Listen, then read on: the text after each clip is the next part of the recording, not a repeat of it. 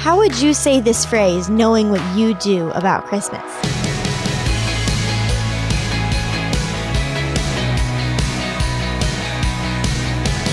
No cross, no cradle, or no cradle, no cross. Hi there, I'm Natty Anderson, and you're listening to Unlocked, your daily key to unlocking God's Word in your life. I'm so excited because we're in the middle of the Christmas season, and a bunch of our Devos are Christmas themed, and it just makes my little heart so happy. So let's pause all this craziness and take a minute to listen to today's Devo, Cradle to Cross by Susan Sundwall. When discussing Christmas with family or friends, I get a variety of responses when I say these words no cross, no cradle. Some reply with a puzzled look. Others have laughed, saying the opposite is true, and every once in a while, someone will nod. They know exactly what I'm talking about. God became human and walked among us, but he didn't choose to descend from a lofty mountaintop or emerge all muscled and powerful out of the sea. No, Jesus chose to take the route we've all taken in order to inhabit the earth. He came as a baby.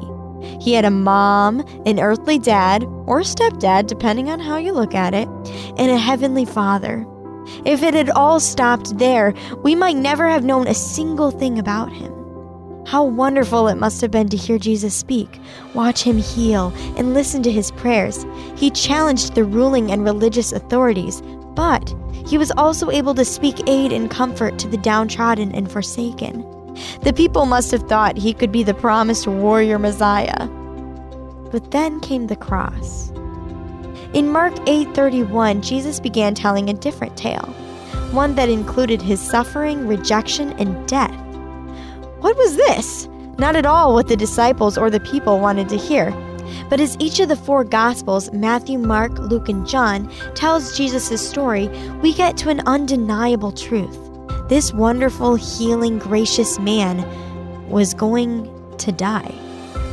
Believers know the reason Jesus had to die to become the real Savior. A temporary ruler, a great president, or general would have come and gone like so many others before them. But Jesus?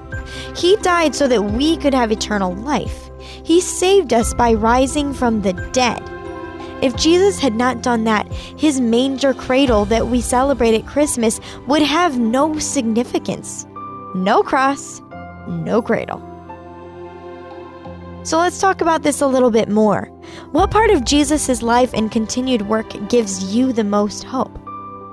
How could you celebrate the gospel this Christmas and beyond? As you and I can read in Luke 2:14, glory to God in the highest, and on earth peace to those on whom his favor rests. Now, I'd encourage you to read in your Bible Isaiah 9:6, Micah 5:2, Mark 8:31, and Luke 2:7 to keep God's word alive in your life.